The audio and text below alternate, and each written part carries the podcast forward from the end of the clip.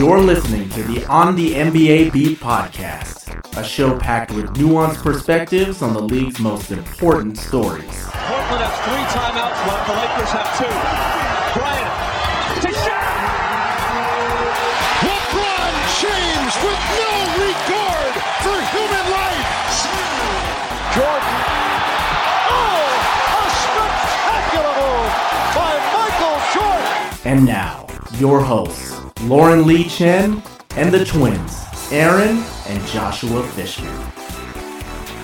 I'm glad you found us. I'm Aaron Fishman, joined by my usual crew, and today's episode brings on Eric Hasseltine, longtime radio play-by-play guy for the Memphis Grizzlies. He'll help us break down his team's underwhelming start and where we can expect them to go the rest of the season. But Eric's a fascinating guy. As a fifteen-year-old, he and the rest of his team, made up of fifteen and sixteen-year-olds except for one player, they went to France and Belgium for nine games for a month, and they tried to challenge the under seventeen junior national team. They were booked for the tournament, same story with the under nineteen team, but the under twenty-two team was available, and they trounced Eric's squad one thirty-seven to twenty-nine. Definitely a story that Eric, I'm sure, has told his kids and will tell his grandkids and great-grandchildren someday. Without further ado, let's delve into the discussion with Eric. First, welcome in and happy holidays, Eric. Thanks for joining us. Hey, no problem. Thanks for having me. It's a pleasure to have on another K D V S guy.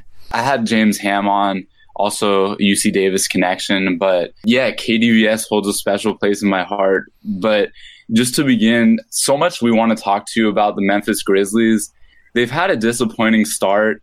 They're over five hundred as of press time, but what's behind their overall regression? They don't really have many quality wins this season. Well, that's been the problem. Uh, you know, they, they are over five hundred, you know, at the moment, but they, they don't feel like that because their losses have been just so lopsided to good teams. They, they've gotten blown out by fifty by Golden State, by thirty-seven by Oklahoma City, a team that they beat once as well, uh, by thirty to Cleveland on opening night. But, you know, yet they beat Indiana twice and swept that season series. And they knew going into the season the first twenty-five games were going to be tough. And and their goal was, you know, if they said fourteen and eleven was going to be really good, fifteen and ten, they were going to be really excited. Well, they had a chance to be fourteen and eleven, missed an opportunity in Miami to win a game, and, and really just didn't play well in, in down the stretch. Other than the first forty-five minutes of that game, the Grizzlies dominated in, in that in that stretch. But the final three minutes, it was all Miami, and you know that's been the problem. There's there's been no pushback when things go the wrong way, and so you know double-digit leads occur very quickly in second halves of games, in the third quarter. Uh, is hit or miss.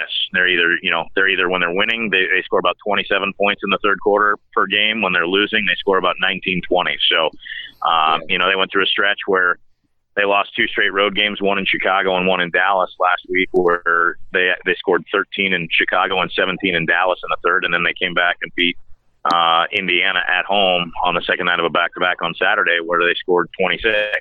And so you just see the difference right there. And, and that comes when they're not taking care of the ball. It's been hard to pinpoint because everybody says, well, is it because they're older? Is it because this, because of that? They just they just kind of have had injury problems that, that haven't really been talked about. They they lost Costa Kupos in the offseason due to free agency, and that took some size away. Their their big signing was Brandon Wright, and he really hasn't been healthy since training camp. And in fact, seven games into the season, he took a seat on the bench, and now just recently they, they said, all right, we got to have knee surgery. So he's out six to eight weeks. And then there's really been no other help. Their rookie big man, Jarrell Martin out of L S U, they really liked, but they wanted, you know, they knew he needed some time to develop. He hasn't even been able to be cleared for practice until a week ago. And so now he's getting more and more time on the practice court, but that's very different than an N B A game situation. You know, they're coming along that way. Their depth uh, was hurt. And quite honestly, their big players weren't making big plays and their shooters weren't making shots in the early part of the year. But after a three and six start and really looking like things were going poorly, to be where they were at, you know, after Saturday's game, you know, at, at fifteen and fourteen, it's not terrible, but it's not where they expect to be. They expect to be better. Uh, yeah. They feel like they've got a chance to pile up some wins towards the end of the calendar year and then even into the early part of January and then a really mm-hmm. long homestand. So hopefully by mid-January, they feel like they need to be seven, eight games above five hundred. You brought up a lot of interesting points. We'll get into all of those going forward, but The defense, I think, is a major concern. This unit has been notable for its strong defense in recent years. This year, they're giving up a lot of points. Opposing three-point percentage is actually near the bottom of the league. And it's just something that you're unaccustomed to seeing with regards to this team. What's happened to their grinding defense of all? Well, last year even, they, they gave up pretty good looks at three. That was the way to beat them. And so as the league developed uh, more into a one guy in the in the middle and four guys on the perimeter situation offensively for just about every team, that kind of took away some of the things that they did. And, you know, it, it Father Time's undefeated. And I hate to say it like that because these guys are still solid players, but Tony Allen's been banged up and has basically, you know, kind of lost a, a little bit of his mojo early in the season. He's still playing hard, but maybe trying a little too hard. And then uh, basically having some guys that, that, that aren't as as good defensively as guys you've had in previous years. Jeff Green's a good player, but he's not the defense before you made that trade. Um, he's more of an offensive guy. That's why they made the deal. Uh, so you have other guys in there that uh, that aren't known for their defensive prowess. And and they got a new face in Matt Barnes that's trying to learn where he fits in in the system, and he has. And, and since he started to kind of catch on and, and really get his legs underneath him, and they've gone to a smaller lineup, Matt's played really well. He was a huge factor in their in their win over Indiana the other night, where they really didn't let Indiana back in the game at all, and Matt Barnes was a big reason why. So they feel like the defense can get better. Um, they certainly face some of the elite teams right off the bat. You know, they've already played Golden State twice. They've played San Antonio twice. They played Dallas twice. They played Oklahoma City twice. They played the Clippers. They played the Rockets twice. These are all good teams. You know, they're going to finish up their season series with Charlotte, who's a good team this year, and Miami, who's playing well, and Indiana. Uh, they've already played Chicago, so they've played the best of the best. They haven't seen some of the teams that you would think that you can pile up some wins on, but you know, nonetheless, they, they've got to do a better job against those good teams. They're yeah. they're not trusting each other uh, at, at the way they used to. They went through a similar stretch last year where they kind of lost their way, and it, it became more of you know uh, struggling uphill and taking deep jump shots because you're falling behind or, or not getting. You know, it, it's kind of a, a circular thing. It's hard to. It's yeah. hard to put it so, you know, it, it, in this terms, basically what's happening is they're coming down, their offensive sets are not crisp, they're not solid when they're not moving the ball, so they don't get a bucket. And then they come down and give up a bucket, and next thing you know, you're down six, eight points. Well, now you're going to press offensively, and guys are getting out of position because of it. And when that happens, that's putting a lot of pressure on the defensive end. So, you know, you they're mentioned- better defensively than they've shown for sure. Sorry to interrupt. You mentioned age.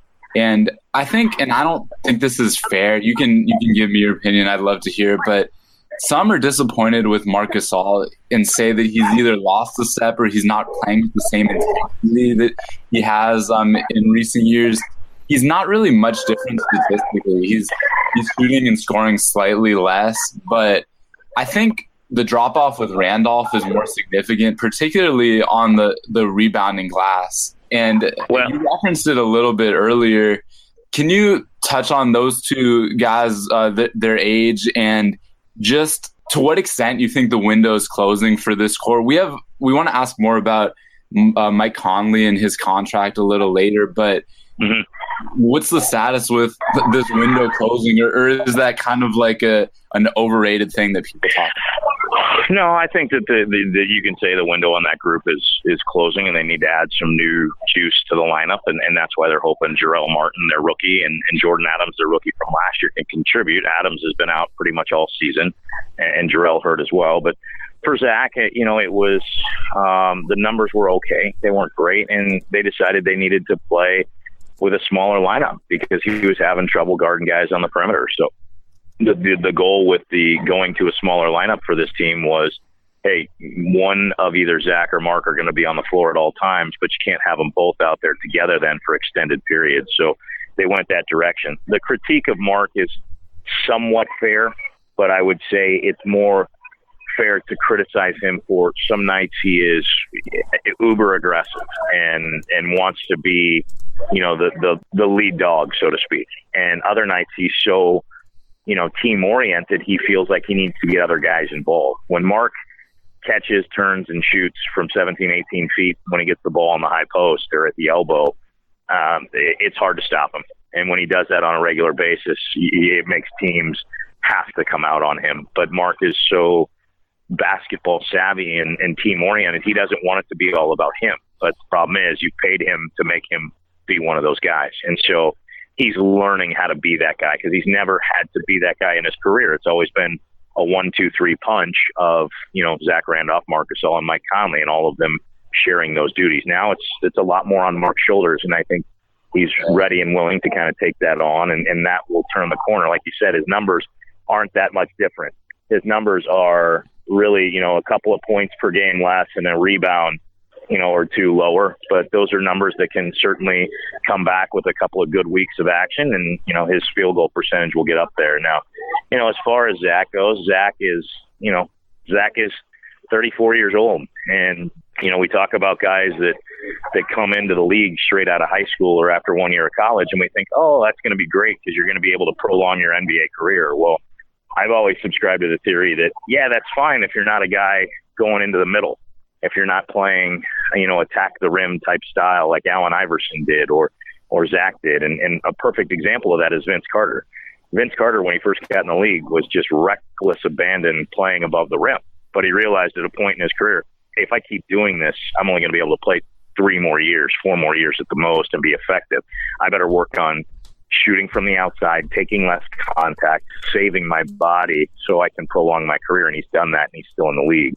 You know, Zach's not a guy that really did that. He he went in and, and liked to mix it up and liked to do the dirty work. So you're nineteen, twenty years old, and instead of getting physical with guys that are your age, your size, and, and you're probably the biggest of the group, you're going in there when he was a rookie pounding with, you know, guys like David Robinson, guys like Tim Duncan, guys like, you know, Andrew Bynum when he was in the league, these big bodies that were the great centers of the time, the Dikembe Mutombos and the big power forwards, they were there. And, and that's taken a toll. But Zach still has his moments where he really can put the team on his back, and they're just, you know, they're a little bit fewer and farther between. And so Dave Yeager's job is to now maximize his efficiency. And since his move to the bench, he's been great in terms of points per minute. He's just probably never going to be that seventeen and ten guy again because he can't be out there thirty-two minutes and, and be effective on both ends of the floor. So, you know, that's the nature of the game because teams play so much faster now. And, you know, it's a copycat league. Golden State did it and did it well. So a lot of teams are doing that. San Antonio had switched it up. So Atlanta kind of fell that. And the funny thing is now San Antonio got a young big man that they can run in those high screen and rolls. They've got a dominant wing defender in Kawhi Leonard. So they went back to their old styles, and they're trying to lock you down and beat you, you know, ninety-six to eighty-eight on a regular basis. And that's what they're doing. So, you know, it's, it, it, it's one of those things that you hate to see happen. But as, as we all know, you know, Father Time hasn't lost a fight yet. And, and so he, he's probably not going to lose one anytime soon. And if he does, uh, we're all going to be looking for the elixir that whoever beat him uh, was drinking. And Mike Conley Junior is another player who's had his struggles this season. He's attributed that somewhat to the lane being too clogged for him to drive sometimes. What's your take mm-hmm. on that situation? And also, as we mentioned before, his contract is up after this season. And what do you see in the future for him with the Grizzlies? Well, I think he's going to want to stay. Um, honestly, off the bat, he and Marc Gasol are very close. And he said, I'm going to make sure Marc stays because if he stays, then I'm planning on staying. Of course, he's going to test the market. And, of course, you have to see what's out there. So I think he's it, – it, it's – I'm not going to say it's a ninety percent, but I would I would say it's above seventy-five percent that he's in a Grizzly uniform for another handful of years and he gets paid well.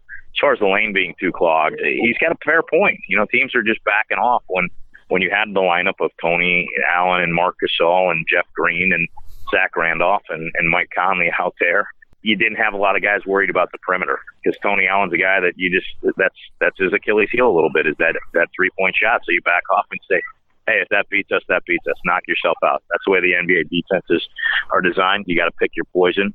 Uh, Marc's more of an outside guy, so he's not on the block. And so teams are just packing it in. And so Mike would get by his defender with relative ease because he's that quick.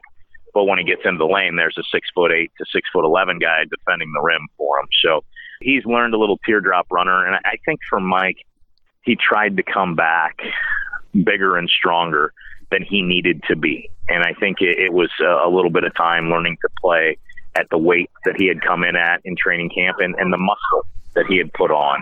Um, his shots were routinely long. His uh, his quickness wasn't quite as as good as it had used to be. And you know, for last year, as he basically uh, you know was battling the the broken orbital bone, and uh, uh, it wasn't just the facial injury against Golden State that bothered him. It was the leg injury and foot injury that he had sustained back in the Portland series, and, and that was more of a factor, he said. So he's still banged up, and, and that's part of the deal, but uh, I think he'll turn the corner and, and, and find his game real quick.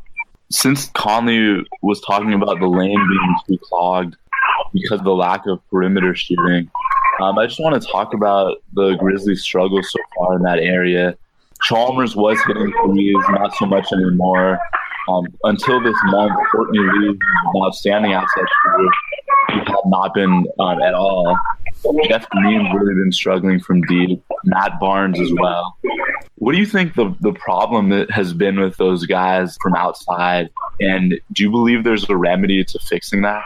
Sometimes shooters miss, and guys get in good streaks and bad streaks. Courtney Lee was in a terrible streak to start the year, and last year he started in a, an incredible streak. For the first two months of the season, he was above forty-nine percent and among the league leaders. And, you know, he tailed off, and just like he was not going to shoot eighteen percent all year this year, uh, he wasn't he's not going to shoot forty percent. So he's he's found his rhythm. Matt Barnes has found his rhythm. Uh, Mario Chalmers was never a great three-point shooter. He had some years where he was good uh, and probably fed off LeBron a little bit. And that's a fair thing about it. He's still willing to shoot and get to the basket. So, yeah, he came in like a house of fire and knocked down, I think, four or five in his first game. And we were all really excited, but knew that that probably wasn't reality. They've got guys that can make it. They don't have nearly as many as other teams. Jeff Green's not a three-point shooter. He's much more of a slasher. Tony Allen's much more of a slasher. Uh, Matt Barnes will shoot the three, but he's not a dead-eye like a Kyle Korver. However, as of late, he's been really good over the last ten games. He's been around forty-five percent. Mike Conley, if he gets that rhythm back, he'll be a weapon there. Courtney Lee's becoming the weapon that we need him to be. Um, on the perimeter. And so those three guys can kind of hold that down. But make no bones about it, they can make a, a deal and get a guy that can shoot in. They did. They did in that Chalmers trade also get a young man from Long Beach State named James Ennis that they feel like can knock down corner threes. But it's it's a matter of getting him comfortable in this scheme and comfortable what they do defensively before they can put him out there on a regular basis offensively. Previous years, the rotations for the Grizzlies have been relatively stable, but this year it seems like Dave Yeager is experimenting a lot more with who's starting, who's mm-hmm. coming off the bench. How well have those experiments worked so far? And also, how would you assess Dave Yeager's job security right now if the Grizzlies keep continuing on this road? Well, any coach will tell you they're only as good as their next performance. So we can we'll talk about that part first, but Um, uh, we've been informed by a lot of people, or at least uh, I have, that, that he's not in real danger. And everybody's going to speculate because the team's not performing. And, you know, you look in the Western Conference standings, they're right there in the playoff picture. And they're, like I said, heading into a stretch of games where they feel like they can pile up a bunch of wins. Uh, you know, they're going to they, they played, they're going to play Philadelphia. They're going to play Washington in Washington, second night of a back-to-back, but a team that's really struggling without Bradley Beal, and quite honestly came in to Memphis and the Grizzlies just dominated them, moved the ball. Their defense was completely non-existent, and the Grizzlies feel like they still owe them one from last year. There was a little, you know, little incident last year that, that didn't sit well with the Grizz. They, they went to Washington. It was part of a long, long stretch of games that they were going through in the second half. And, you know, honestly, Dave Yeager pulled a Greg Popovich, and he sat his almost his entire starting lineup in a game in Washington, D C on national television, and John Wall said he felt that that was disrespectful, that the Grizzlies weren't that good, and, and you know, made his bones about it, and he's certainly entitled to his opinion, but the Grizzlies remembered that. So uh, they, they found a way to really do a good job defensively switching in that game. And so, you know, moving forward after that, you got Charlotte after the Christmas holiday, you've got the Lakers uh, coming in, you've got Miami, a team that you really were in complete control of until the final three minutes of the game. So you feel like you could really get on a roll here before you open the new calendar year with a, a three-game road trip, and then I think seven games at home or six games at home after that. So the job security thing, I think too often in professional sports, the, the first thing you do is, oh, it's not going the way you want it, fire the coach. Well, you know, they said that at University of Tennessee once and let Phil Fulmer go in football, and they've never seen the same success. They've said that in Sacramento once about Rick Adelman and have never seen the same success. They said that in other cities in the N B A that, that, that they haven't been able to replace the guy that was winning for them prior to that. So I, I'm not a big believer, and that's the first thing you do. Now, if this continues the entire season, at the end of the year, you're not where you want to be, or you don't feel like the guys are developing, or you feel like he's lost the team, then yeah, you maybe have to make a move. But I think making a move mid-year signals that you're ready to just let go of the rope, and I don't think this team is. I think the front office is more apt to make a move to try to get some more weapons. And as far as the rotations, a lot of that has to do with, again, the age factor, with the lack of depth because of the injury to Brandon Wright, and with the emergence of Matt Barnes and, you know, the decline of Tony Allen. Tony Allen's a first-team all-defender, but this year, you know, to be quite honest about it, a lot of times he got caught gambling. He got top, caught trying to get steals that maybe in years past that he did, that he wasn't getting to this year. And it was really leaving his teammates in a tough position. And, and because of that, the rotations aren't great. And then you add in not having a guy that can help protect you like that, like Tayshaun Prince used to be able to, and now it's Jeff Green. And it's nothing against Jeff. He's just never been, you know, a, a lockdown defender. He's been a scorer his entire life. That's what he's been, an athlete, a guy that can get up and down the floor, get to the rim, knock down an eighteen-footer, and, and get you nineteen points any given night. So, you know, that, that changed a little bit. So Dave had to try to go with what worked best, and with teams trying to go small against them and maximize the perimeter looks, and then try to bring Zach Randolph out and try to bring him out to the perimeter, where then if you have a quick stretch for it, he can either drive to the basket or shoot an open three, or you get dribble penetration on a high pick and roll, and then everybody's caught in a rotation. And that's been what teams have been doing the most. So he's trying to find a group out there that will, one, cut down the dribble penetration, two, play on a string together defensively to take away some of the open looks. You're going to find them uh, in every given night. You're going to you're going to give up a bunch of open looks because that's the N B A. But you got to find the right guys to give the open looks to, and so that's why he's trying to put guys out there together that will, you know, become a cohesive unit. And I think he feels like he's found that unit, starting, you know, Conley and Courtney Lee, and then starting in the front court with Barnes and Green and Marc Gasol up front as well. So we'll see. He's got a decision to make when Tony Allen's right knee gets better, and if he decides that he wants to put Tony back in the starting lineup, it'll be interesting to see who he who he takes out, because at first it was an adjustment for Courtney Lee when they brought him out of the starting lineup midway through the year, and now they put him back in, and he's responded. So it, it's tough. You know, it's it's it's a job. These guys get paid very, very well to do, but it's one that it, it's a lot more difficult than people think, because you're not only trying to game plan and scheme and figure out how to beat your opponent, you're also trying to figure out how to keep the fifteen egos in your locker room on your side and in check. You talked about Mario Chalmers, a guy who the Grizzlies traded for early in the season, and his impact. He was really the catalyst at first. The Grizzlies won the first four games he played, mm-hmm. six of the first seven. But um, recently the team has settled back into bad habits. What do you think we can expect from Chalmers going forward? And do you believe more personnel changes need to be made? Well, he, he's been terrific. I mean, it's not been Mario Chalmers has not been the problem. He's given the Grizzlies an opportunity to get Mike Conley some extended minutes on the bench if need be, and they've played together. Um, you know, he, he's still at times is, is still figuring it out. He's still learning a whole new playbook. You know, it's like asking a quarterback to go mid-season and take over another team and, and all of a sudden be awesome. And that just doesn't happen. You know, football reference there, as everybody sees. Think of all the guys that have taken over in an entirely new system. Not a guy that was a backup for the team he's at, but a guy that came in and got a job. It usually ends badly. And the reason is you have to learn a playbook. You've got to learn where guys on your team like the ball. It's the same thing for a point guard. You got to learn where your scorers want the basketball. You got to learn where you can probe and penetrate and make things happen on your offensive end. And you've got to learn what you need to do defensively against arguably the best players in the league. The point guard position right now in the N B A is beyond deep.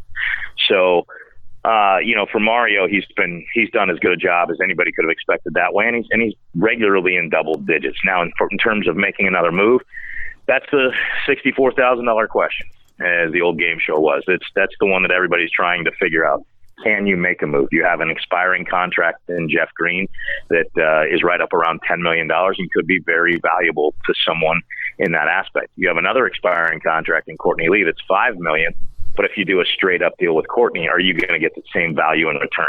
Same thing with Tony Allen. Are you going to get a five million dollars player in return or six million dollars player that's going to give you the same asset? So um, the question becomes, how can you get something back that is of significant value that makes you better with what you have? And arguably your best your best assets in terms of that are Zach Randolph and, and Jeff Green. And so, um, you know, Chalmers' contract's expiring, but again, it's low dollar. Courtney Lee's contract expiring, low dollar. Tony Allen's contract expiring, low dollar. This team's not about developing for the future right now. This team's about trying to win with this group that they have, and that's what they need to focus on. So wouldn't surprise me if a move is made. It just has to be the right move, and, and the front office is pretty savvy about what they like to do, and I would not be shocked if we did see another move. The problem being, in terms of one of those things that may hold it back, is that they don't have a lot of draft picks to work with. Their draft pick for this next year is a conditionally uh, owned draft pick by another team. And so until that goes away, and I think it may go away at the end of this year, you can't trade next year's pick. And so no team's really hyped up on, hey, I got to get two thousand nineteen's first round pick. So it's just one of those quirky rules, and the Grizzlies kind of dealt away those draft picks knowing that they were a good team and they were going to be drafting in the mid to late twenties. And at that point, you'd rather have a guy now that can help you than somebody you might have to develop down the road. As we wind down, you mentioned earlier that Jeff Green's basically been a scorer all his life, but the problem is he's not really scoring that much. I think he's been a disappointment offensively. He's not as efficient as the Grizzlies would like, and he's not hitting his outside shots. What do you think the problem is? Is he being underutilized, used in a way he's not com- comfortable with, just not hitting shots, a combination of, of all those maybe? I think it's it's probably fair to say a combination of all. You know, he scored twenty a game in Boston because he was the lone offensive weapon. He was the offensive weapon. But then they decided they were going to move into a different style, and so, you know, for Jeff, it's, you know, it's a tough situation because he came into a spot where he wasn't the first or second or third. He, he was the fourth option at best, and he had to figure out how to fit in, and then they wanted him to do more. There's nights where he's fantastic, and you're just like, hey, do that all the time. But then there's nights where he seems to quickly get disengaged with the game if he's not, you know, in a rhythm right away. And that's where he has to be mentally stronger. You know, he's gone through a lot in his life, and for Jeff Green to even be here uh, is pretty remarkable. So, you know, he's got to find how to dig deep and, and, and give a little bit more in situations where the things may not be rolling his way. But at other times when he's got it going, the Grizzlies have to find a way to make sure he stays in that groove and get him the basketball. And sometimes that's a problem when you've got so many weapons on your team. You know, you only have one basketball out there. I want to ask you about Brandon Wright. You mentioned that, that he's going to be out for six to eight weeks, six to eight more weeks after having surgery. Only has played in seven games this season. He was expected to play a very prominent role on the team. Mm-hmm. How have the Grizzlies adapted without him, and what can they look forward to from um, Brandon Wright when he returns? Well, you got to hope that the surgery goes well. We won't know. You know, six to eight weeks. The surgery was about four or five days ago, so he's got about, you know, essentially five to seven more weeks. weeks of, of training and rehab. Adapting without him, they've had to do it essentially from the word go. But when they had him in there, um, you know, remember, he, he, he was playing the first seven games when they were really struggling. They went on a long road trip, and that's where the, the knee really kind of took some took a hit because they played at home on opening night. They went to Indiana game two. They came back home, played Brooklyn, um, and they were two and one and went on this five-game road trip. So at the end of that road trip against the Clippers in game number eight, that was where he sat down and, and has not returned. So the adaption came that they, they really had to figure out where to go for a backup big. They have Jermichael Green, but he's six nine. He's a stretch four. He's more of a small forward playing in that stretch four role. So their, you know, high pick and roll changed up quite a bit. So and they hope when he comes back, he can be the guy that they expected and got at a very good deal that was uh, that was, you know, six million dollars a year. And that he wanted to be here, and he's one of the best pick-and-roll players in the N B A at that point. And this will be the final question. You spoke about this a little bit earlier, how Vince Carter has made the transition from superstar type of player to really a role player, three-point specialist with the Grizzlies. a lot of the younger players on the Grizzlies also consider him sort of like a mentor or an extension of the coaching mm-hmm. staff. And can mm-hmm. you speak a little bit on his impact on this team this season and previous seasons, just briefly, despite his limited playing time this season? Yeah, he'd love to play, but he understands the situation. Uh, he was a big boost in the win against Indiana on uh, Saturday night, and hit a three, had a dunk where he caught a great feed from Matt Barnes. And you still every now and then see those, you know, those young legs that had the spring in them, where he was one of the best high risers that the game's ever seen. You know, somebody in Detroit earlier this year asked me, is he a Hall of Famer? And I kind of chuckled, and I said, absolutely. He's over twenty thousand points. He's an eight-time N B A All-Star, uh, a slam dunk champion. And, you know, his teams won. His teams in New Jersey won. His teams in Toronto were good. He changed basketball by the way he played, and just gave basketball in Canada the biggest shot in the arm.